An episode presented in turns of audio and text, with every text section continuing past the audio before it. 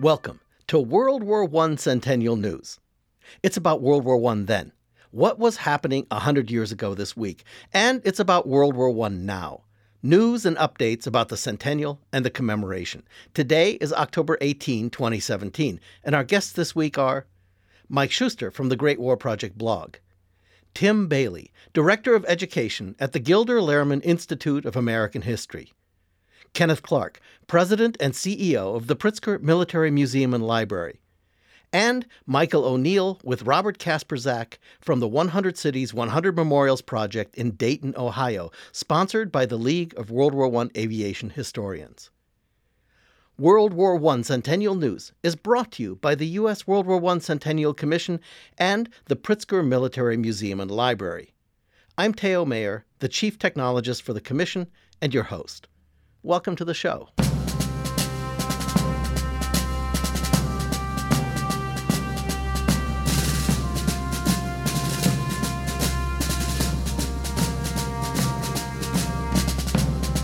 Our theme this week is about hunkering down in the midst of a threat. America has declared its martial intent on one half of the world at war. And now it must take both an offensive and a defensive posture. Though U boats are an endless threat on the seas, there's little chance that the Kaiser would land an army in the Chesapeake Bay. But there are plenty of threats to worry about, and the Wilson administration does. 100 years ago this week, on October 14th, Wilson signs the Trading with the Enemy Act into law.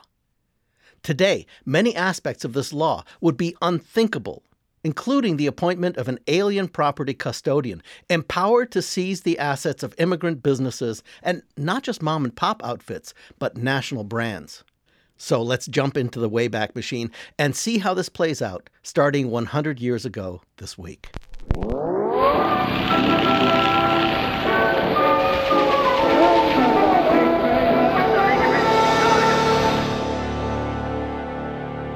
Welcome to mid October 1917.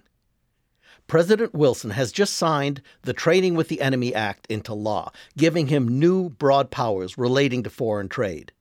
The intent is that no American trade aids or benefits Germany or its allies in any way. Those allies include Austria Hungary, Bulgaria, and Turkey, even though America has not actually declared war with those nations. Under the Act, German owned property in the U.S. can be seized. And as enemy property, German owned patents can be used without royalty, including, for example, the German owned Bayer Company's patented aspirin pills. Treasury Secretary McAdoo gets extensive powers to control the exchange of gold and securities between the U.S. and foreign countries.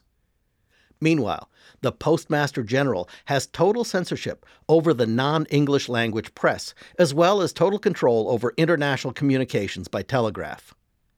Interestingly, unlike many of the other wartime acts, the Trading with the Enemy Act will not be repealed after the war and will have lasting impact into the 21st century. As one reads the law, it starts by defining who is an enemy. In essence, and simply put, an enemy is someone that we've declared war on, and that's simple and makes sense. But the president can also declare any other nation and the citizens of that nation enemies by proclamation. In other words, the friends of my enemy are also my enemy. And the act reaches deep. For example, if you're a German immigrant living in the United States for 20 years, and you've built a life, a business, and a family, but you yourself are not an American citizen, well, then you're an enemy. Which leads to another expanded definition ally of the enemy, which includes any individual or partnership or group of individuals of any nationality inside the enemy's territory, or someone doing business with the enemy, or an ally of the enemy, or a company incorporated in enemy territory, or doing business with an ally of the enemy territory. Well, then you're an enemy too given that being declared an enemy allows the U.S. government to seize your property, both real property and intellectual property, the newly formed office of Alien Property Custodian, headed by an appointee named Mitchell Palmer, gets busy. Within a year, Palmer will manage 30,000 trusts or seized properties, businesses, or assets worth around a half a billion dollars. Whole industries are affected. For example, the United States Brewers Association and the rest of the overwhelmingly German liquor industry is proclaimed to harbor unpatriotic and pro German sentiments and is effectively seized. For both history and law buffs interested in the details, we recommend that you read Mitchell Palmer's report to President Wilson called A Detailed Report by the Alien Property Custodian of all the proceedings had by him under the Trading with the Enemy Act during the calendar year of 1918 to the close of business on February 15, 1919. It's not exactly a page turner, but if you skim the index for ideas of interest, like for me personally, it's about the patents they grabbed and the people they jailed. Reading primary sources instead of historians' interpretations is really kind of fun and it's really enlightening. A link to the report and a lot of other related articles are in the podcast notes. Okay, let's move from the business of war, interesting but really, let's get into something a little hotter and a little steamier and maybe a little more exciting. From the Great War Project blog, we're joined by Mike Schuster, former NPR correspondent and curator for the Great War Project. Mike's post this week is about espionage agent H21, better known as Mata Hari. Tell us the story, Mike. Thank you, Theo. The headline reads A spy faces the firing squad. Mata Hari executed by the French. She worked all sides. This is special to the Great War Project. This is the story of the fabled female spy Mata Hari. She was a professional dancer and mistress who first became a spy for France during World War I. Suspected of being a double agent, she was executed in France on October 15th, a century ago. Mata Hari was Dutch born, but she spied for all sides, including the Germans. Her real name was Margarete Gertrude Zelle, and she had been an exotic dancer and courtesan in France since she was 27 years old. According to several accounts of her life, she quickly became well known in Paris, bringing a carefree, provocative style to the stage in her act, which attracted wide acclaim. The most celebrated portion of her act was her progressive shedding of clothing until she wore just a jeweled bra and some ornaments but her dancing career went into decline after 1912. After the war broke out, she soon became of interest to both sides, given that her nationality was not one of the belligerents. In November 1916, she was traveling by steamer from Spain when her ship called at the British port of Falmouth. There, she was arrested and brought to London, where she was interrogated at length by the Assistant Commissioner at New Scotland Yard in charge of counter espionage. She eventually admitted to working for the Deuxième Bureau, the French Secret Service. She was then released. In late 1916, Mata Hari traveled to Madrid, where she met with the German military attaché. During this period, she apparently offered to share French secrets with Germany in exchange for money. In January 1917, a German espionage officer transmitted radio messages to Berlin describing the helpful activities of a German spy codenamed H21, whose biography so closely matched Mata Hari's that it was patently obvious Agent H21 could only be Mata Hari. The Deuxième Bureau intercepted the messages and from the information it contained identified H21 as Mata Hari. The messages were in a code that German intelligence knew had already been broken by the French, leading to the conclusion that the messages were contrived to have Mata Hari arrested on 13 February 1917, she was arrested in a hotel room in Paris. She was put on trial on 24th July, accused of spying for Germany. It was alleged at her trial that she consequently caused the death of at least 50,000 soldiers. Found guilty, her execution was carried out on October 15th, a century ago. At the time of her execution, the British newspaper The Times wrote, Mata Hari, the dancer, was shot this morning. She was arrested in Paris in February and sentenced to death by court martial last July for espionage and giving information to the enemy. The story of Mata Hari remains the best known espionage story of World War I. And that's the story this week from the Great War Project. Thank you, Mike. That was Mike Schuster from the Great War Project blog. Today, in our War in the Sky segment, we're leafing through a current issue of the Aviation and Aeronautical Engineering magazine. Now, it's not the lead articles that draw attention. Of course, it sets the mood of the industry with excited talk about the $640 million congressional appropriation aimed at the aircraft manufacturing industry. But instead, we're exploring the back of the magazine, where the ads are. There's some great stuff here. Like the one third page ad from the Kyle Smith Aircraft Company from Wheeling, West Virginia. They'll sell you a two seater biplane with a land model for $3,000 and for an extra $100, pontoons to land on water.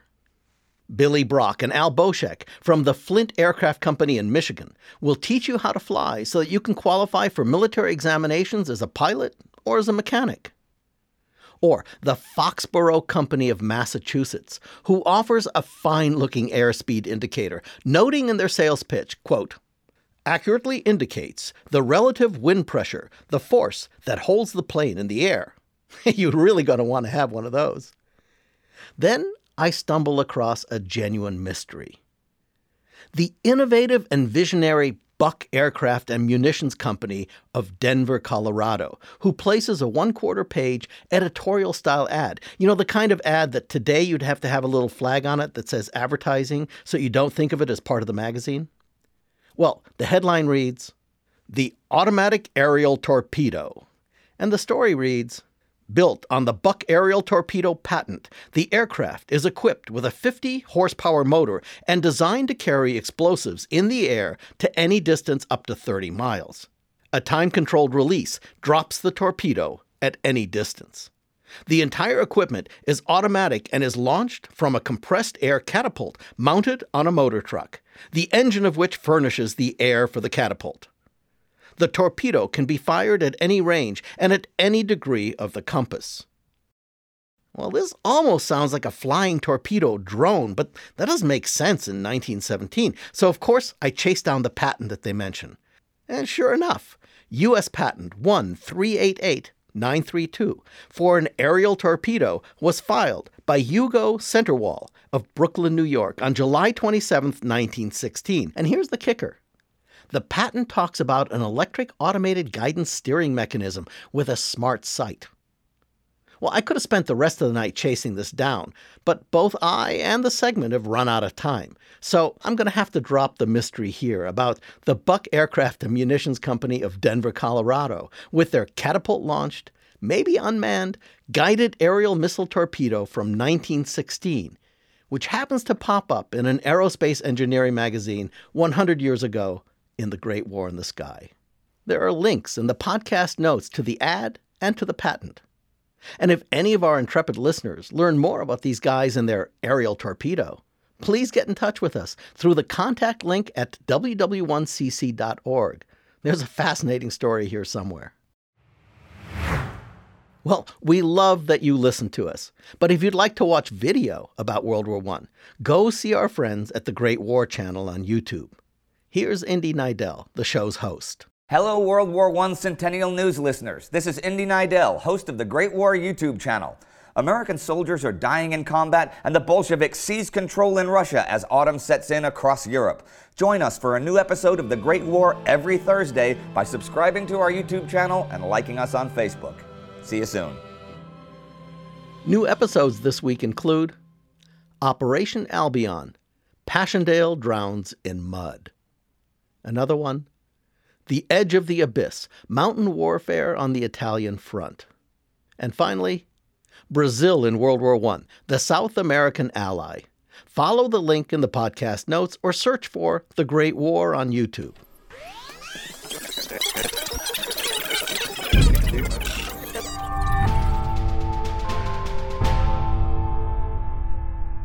We've moved forward in time to the present.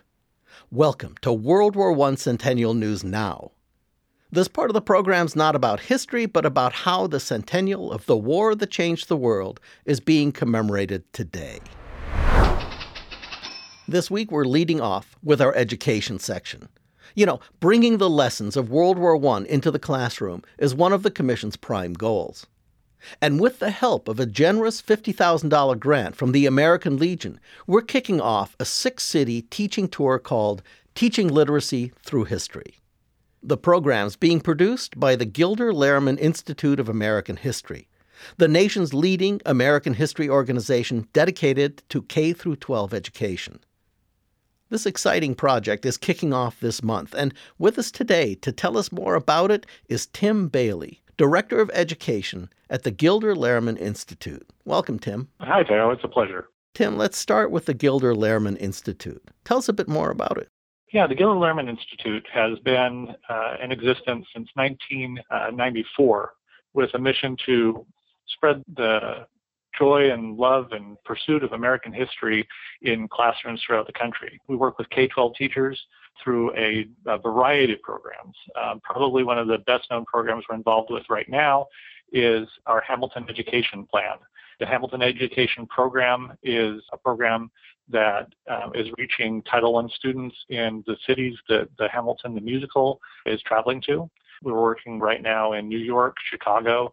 We've been to San Francisco, and right now, as the show is in Los Angeles, uh, our program is, is, there as well. The uh, the goal of the program is to reach a, quarter of a million students over the next five years of the show, uh, traveling the country. So it's a it's a, a, really impactful effort I think that we're having, and this teaching literacy through history program that's behind uh, what we're doing with uh, World War One and the Centennial Commission is also the grounds for what we're doing with uh, Hamilton the Musical. Now, about the World War One program, what cities are you going to?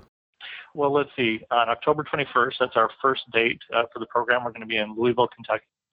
Then uh, November 4th in Anchorage, Alaska. December 4th, we're in Albuquerque, New Mexico. Uh, March 6th, we'll be in San Diego, California. March 17th, we'll be in Detroit, Michigan, and then we're wrapping up in the spring of 2018 in Providence, Rhode Island. So, Tim, if I'm a teacher, what's my experience going to be? And what am I going to walk away with? So, the program actually was modeled on something that we did here in New York last year. We had a program that the uh, Centennial Commission sponsored, and we invited Professor Ken Jackson to come speak about World War One.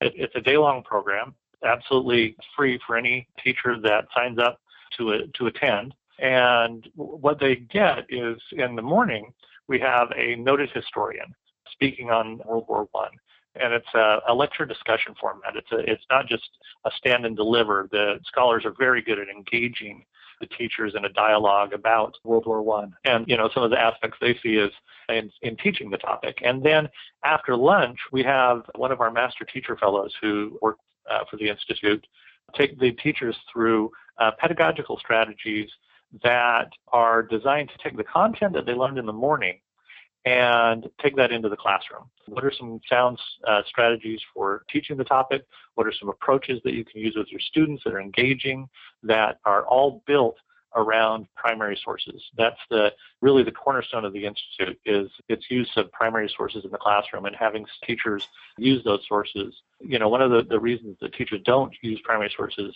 uh, often is because they're the students are intimidated by the language or the, the the complexity of the text and that's where our teaching literacy through history approach comes in, in that we uh, give the teachers tools that they can work with the students in order to unlock that text, in order to do good textual analysis, and then use that in uh, argumentative writing and being able to produce pieces in their class that are based on not just uh, someone's commentary. I know I noted uh, earlier that you talked about you know using primary sources, reading them, how interesting they can be. Absolutely. And so the idea is to uh, help students unlock those pieces so that then they can use them in their own analysis and in their own writing. So the teachers walk away with not only having this, uh, this you know great experience with a scholar in the morning, but also then lesson plans and uh, actual pieces that they can teach in the classroom when they leave in the afternoon. Now, I know this program is going to be popular with teachers. What do they need to do to qualify and how do they sign up? If they're near any of these cities that the program is going to be in, all they need to do is they contact us, the education department at gilderlehrman.org. They can get in touch with us to see if we have spots available. And if you're not in one of these cities that we're in right now, you should still contact us. We have a program called the Affiliate Schools Program. It's a free program. Any school can sign up for it. Uh, any teacher create, can create an account for their school, and what that does is gives them free access to everything in our website. It also, we have created a number of traveling exhibitions. We have 10 of them. One, a brand new one that we just rolled out is our World War I exhibition was, of course, the Centennial. And that can come to your school for free. We will ship it to you. You keep it for a number of weeks and then put it back in the container and ship it back, and we pay for the shipping. So it's that kind of outreach that you can get even if you're not in one of those cities. Tim, thank you. Well, you're welcome. Hopefully, we can find additional funding to take this wonderful program to more cities and to more teachers around the country. We look forward to having you back on the show to tell us how the tour went. Thanks again. Absolutely. Be my pleasure. That was Tim Bailey, Director of Education for the Gilder Lehrman Institute of American History.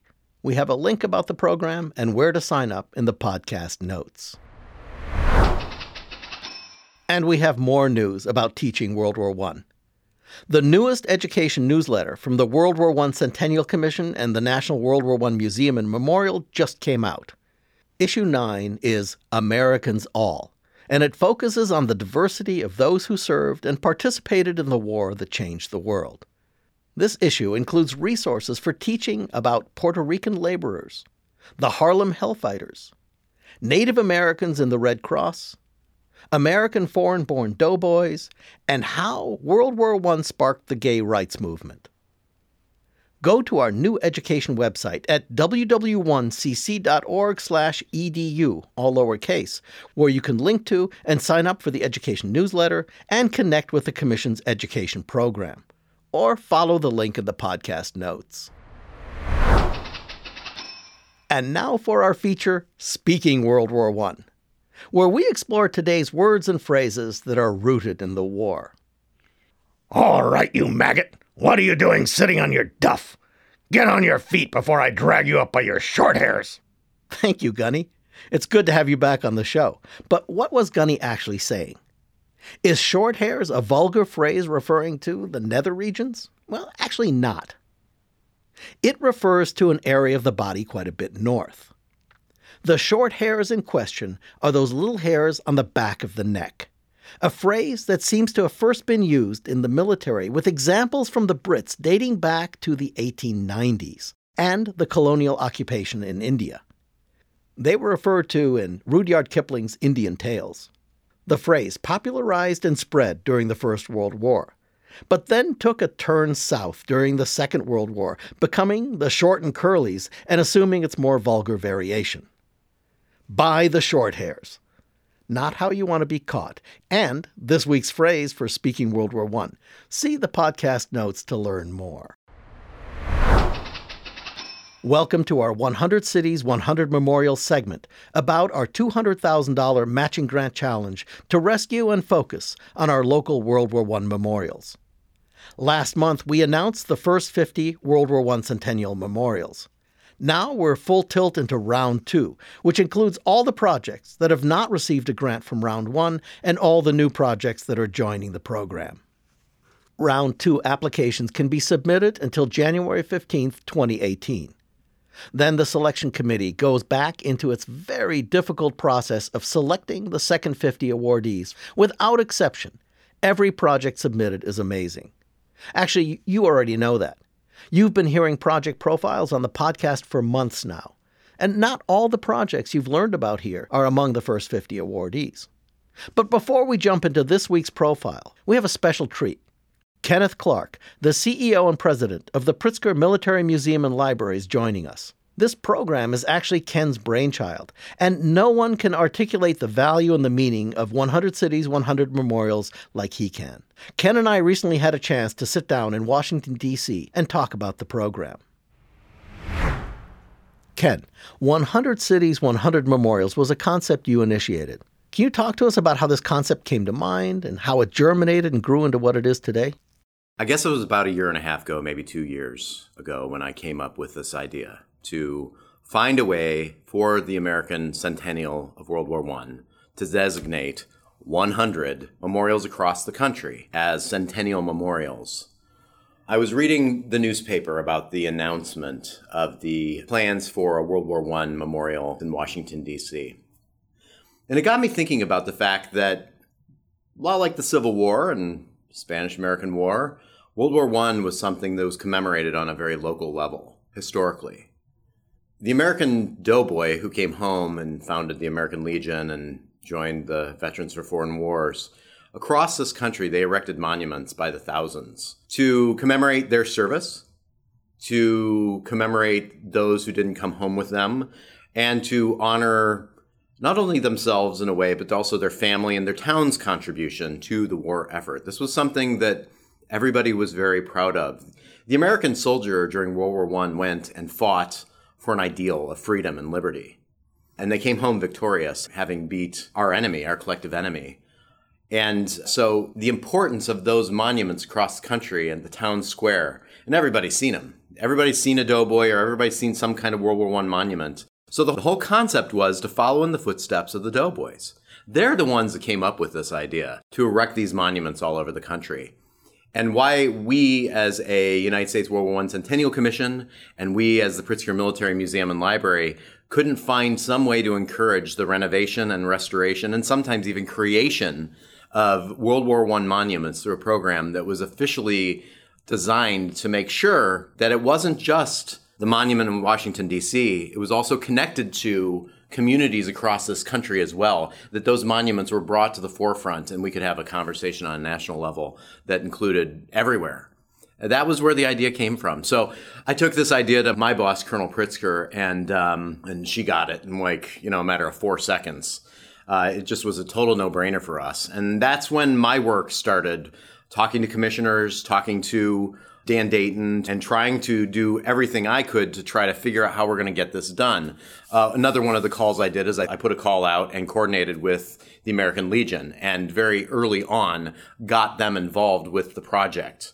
Uh, they they got it, but they actually did a national recognition of this whole program at one of their meetings, and so from there it kind of started becoming more regular and becoming more normal, and then it started branching out, and other people like yourself started getting involved with it. And it became not my idea, not the Doughboys' idea, but it became an idea for us here in the 21st century to really draw attention on a local level, getting towns and cities and counties and and and all sorts of people across the country to kind of rally around their monument, spend the time to take a careful inventory of it, and and then look at what it needs so that it can stand the test of time for the next hundred years, and then actually spend the time to submit an application. It's just a wonderful thing. It's just a wonderful thing. Ken, I happen to know that you personally read all the submissions. What's your reaction to them as a whole? Well, amongst the submissions themselves, I mean, they um, run the gamut from you know your traditional doughboy statue to giant towers and, and very artistic sculptures that were done. I mean, the neat thing about this program is the awareness that's going to be raised on just the diversity and the artistic nature of all these monuments all over the place. But my biggest impression from that is, is that just how proud these towns are of these monuments all these years later. And, you know, two things are happening, I think, along these lines. One, many places have already been taking care of their monuments, and yet they're applying. Two, there are states like the state of Illinois is doing a full survey of all the World War I monuments. And I'd like to say that these things are happening in a large part because of the whole 100 Cities, 100 Memorials project. Um, and and what I'm hoping is that as this project unveils first 50 and then next year unveil the final 50 for the 100, that there's going to be more and more activity around towns and places actually taking ownership of their World War I centennial memorial or monument. Okay, last month we announced the first 50 awardees. What are your thoughts about that? Well, my first thought is is that there's now a second round of applications that we are accepting for uh, the second 50 that we will name sometime in 2018 to complete the 100. So my biggest thought is is that if there if if somebody wants to compete and try to get one of the 100, uh, there's an opening for people to do so, and I encourage people to go to ww1cc.org and and apply to 100 cities. You know, the application itself is something important in and of itself because those become public records. Those go into documentation. Um, the government is required to keep those records in the archives for all time to come. So, I mean, there's there's a couple of things just by applying that are are beneficial. Um, my only other thought is if 100 cities, 100 memorials sparks a conversation in those 100 towns, and that conversation spills out into the neighboring towns, And then that conversation spills out into the neighboring towns, and there's a little bit more awareness for the guys who went and fought. If we can have that conversation, and if we can start talking about the fact that the Meuse-Argonne offensive is the single biggest battle that Americans have ever participated in in its history, not anything during the American Revolution, nothing during the Civil War. It was World War One. If we can get that onto the lips of everyday Americans, school teachers, kids, and, and, and take responsibility for our history and what Americans did, fighting for an ideal, again, fighting for an ideal, liberty, freedom, then I think we've done our work. That was Ken Clark, the president and CEO of the Pritzker Military Museum and Library, and the spark that lit the 100 Cities, 100 Memorials program into being. Joining us now to talk about their 100 Cities, 100 Memorials project are Michael O'Neill, president of the League of World War I Aviation Historians, and Robert A. Kasperzak, U.S. Air Force retired. Welcome, gentlemen. Thanks, Dale. Thanks for having us. Gentlemen, your grant application opens with even though the U.S. Air Service of World War I was the forerunner of today's Air Force and is a major part of U.S. Air Force history, no monument dedicated to the World War I airmen who served at the front exists today at the National Museum of the United States Air Force. So, Michael, as an aviation historian, can you give us a quick overview about how air power was organized over there in World War I? Yeah, certainly, Dale. Well, it might become a surprise to most of our listeners that the U.S. had very little in the way of an air service in 1914, although uh, the U.S. was first in flight with the Wright brothers, of course. By 1917, we still had less than 50 trained military pilots. And by the end of the war, we would have more than 14,000 U.S. Air Service trained pilots, and we had uh, airmen also serving with the French, the British, and Italian Air Services. The U.S. Signal Corps at the time, which is what the Air Service was organized under, was part of the U.S. Army.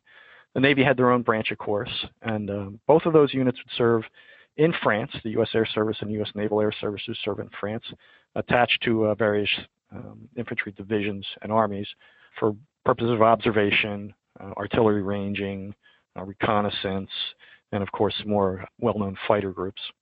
Robert, you've been the rally point and the cheerleader for getting this memorial to the World War I aviators built. Why is it important? Um, well, this memorial represents uh, a bridge between the original history of the Air Force, which started back in the early 1900s, and today's Air Force, you know, which is uh, the most powerful Air Force in the world. The National Museum of the Air Force has a memorial park which has monuments uh, to various organizations and groups that served uh, during World War II, Korea, Vietnam, Iraq, and Persian Gulf, etc. But there was no monument to the early airmen who formed the basis for today's heritage. This monument seeks to remedy that by bridging the gap between World War I and today's Air Force. Well, gentlemen, your project is a perfect example of amazing, important, and wonderful memorial projects that didn't get selected in the first 50 grant awards, but you're certainly still in the running. You have a video on YouTube about the project that's pretty compelling. Let me play a clip. In 1918, the American Air Service was founded and helped achieve victory in the First World War. 100 years later, the League is seeking donations to build and erect a World War I monument in the Air Force Museum's Memorial Park.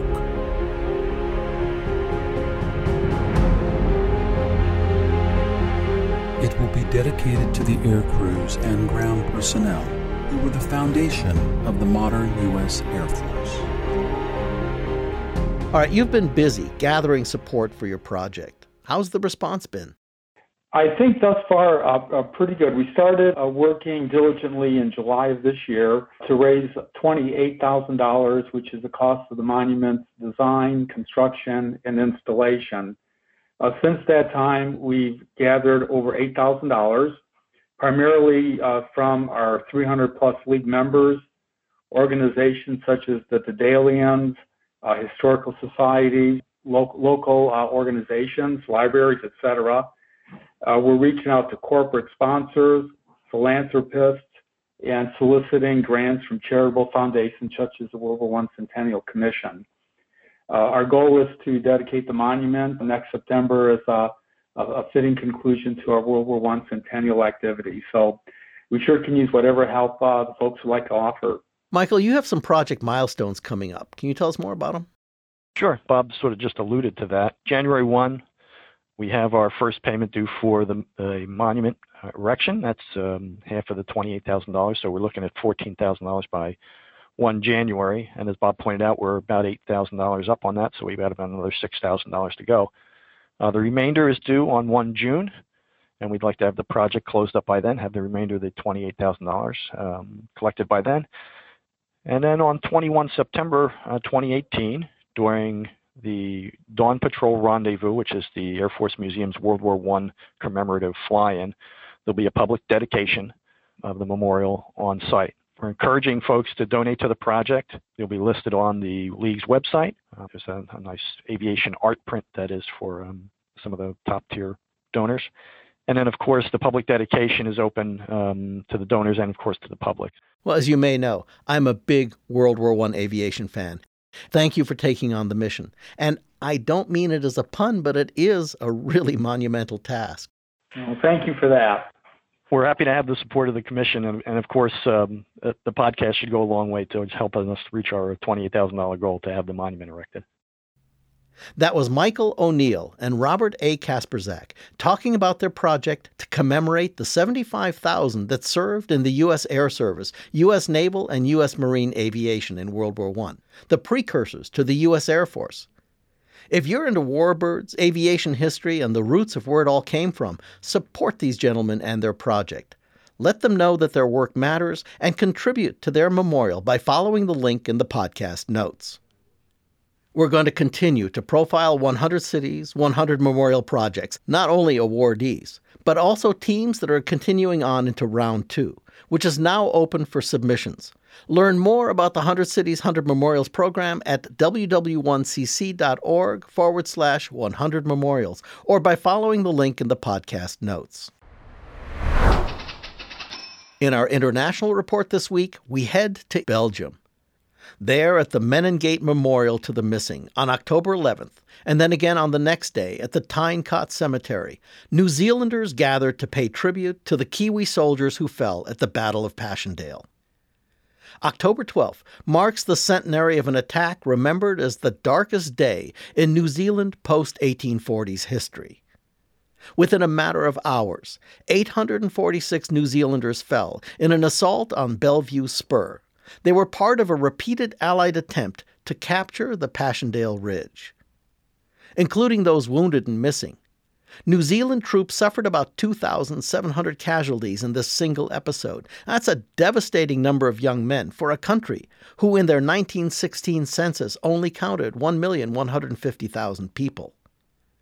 Speaking during the commemorative event, New Zealand Governor Minister Dr. Nick Smith said the losses at Passchendaele were so huge that most New Zealand families have a direct connection to a fallen soldier. The commemoration included a passionate haka, a traditional Maori war cry and dance.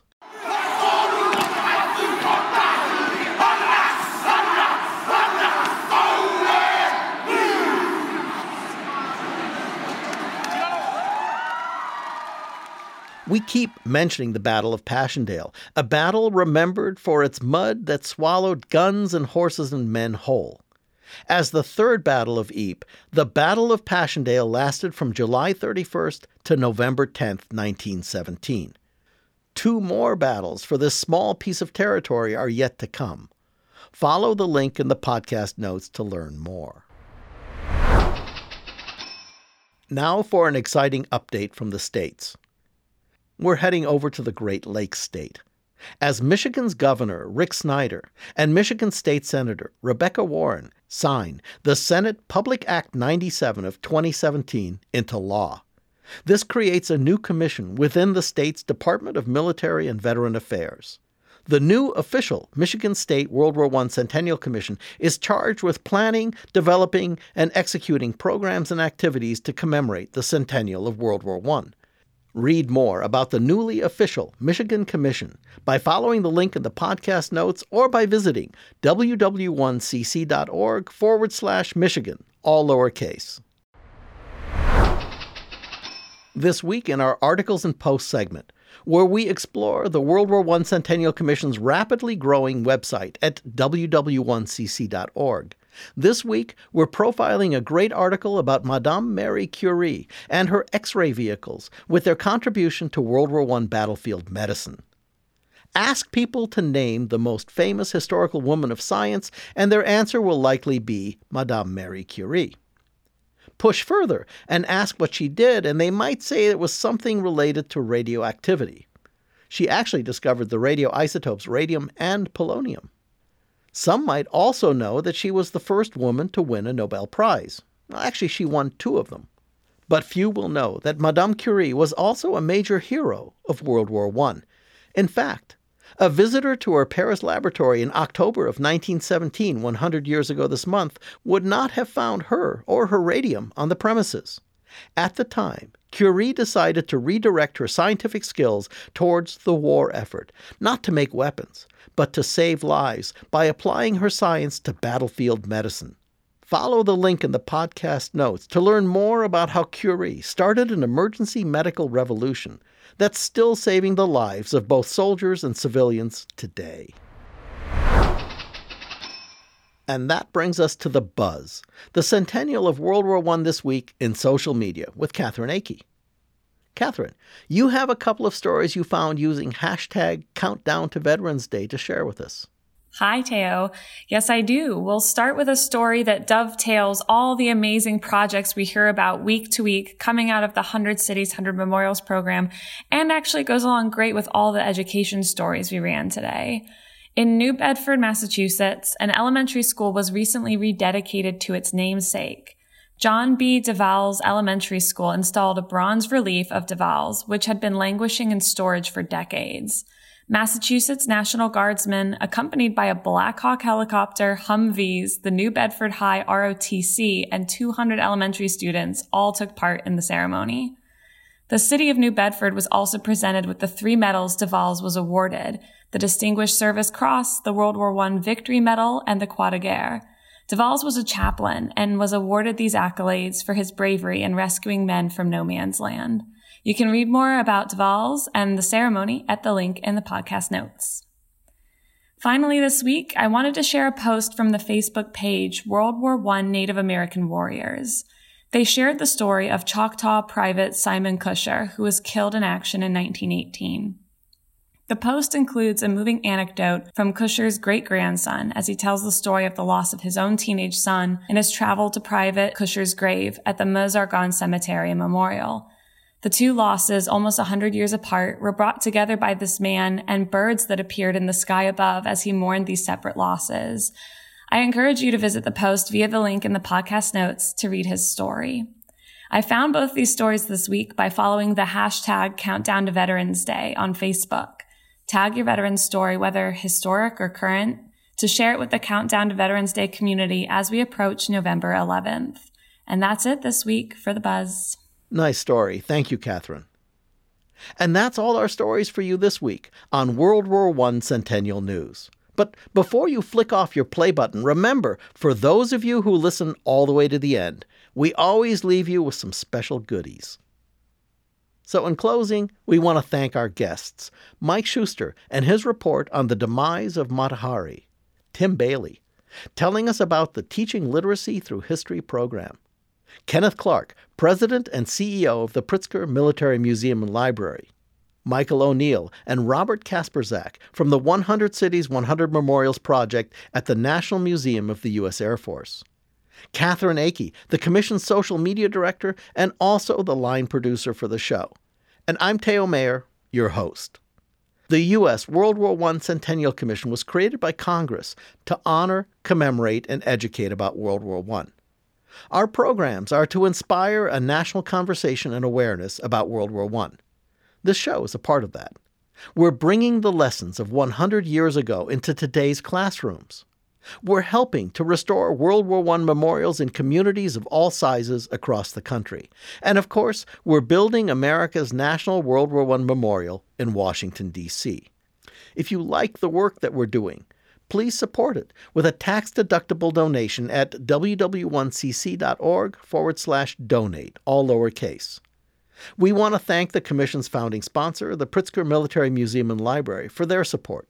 The podcast can be found on our website at ww1cc.org forward slash CN, on iTunes and Google Play at WW1 Centennial News, and on Amazon Echo or other Alexa enabled devices. Just say, Alexa, play WW1 Centennial News Podcast. Our Twitter and Instagram handles are both at WW1CC, and we're on Facebook at WW1 Centennial. Thank you for joining us, and don't forget to share the stories that you're hearing here today with someone about the war that changed the world.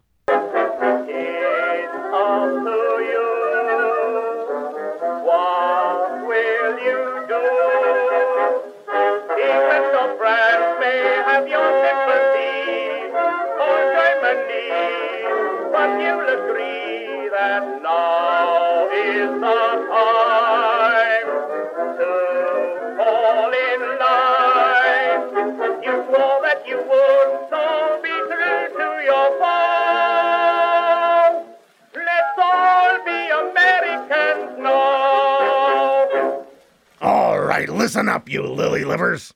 Gunny knows the difference between scruff of the neck and short hairs, and no gall darn podcast is gonna tell me any different. Now move out. Yes, sir. So long.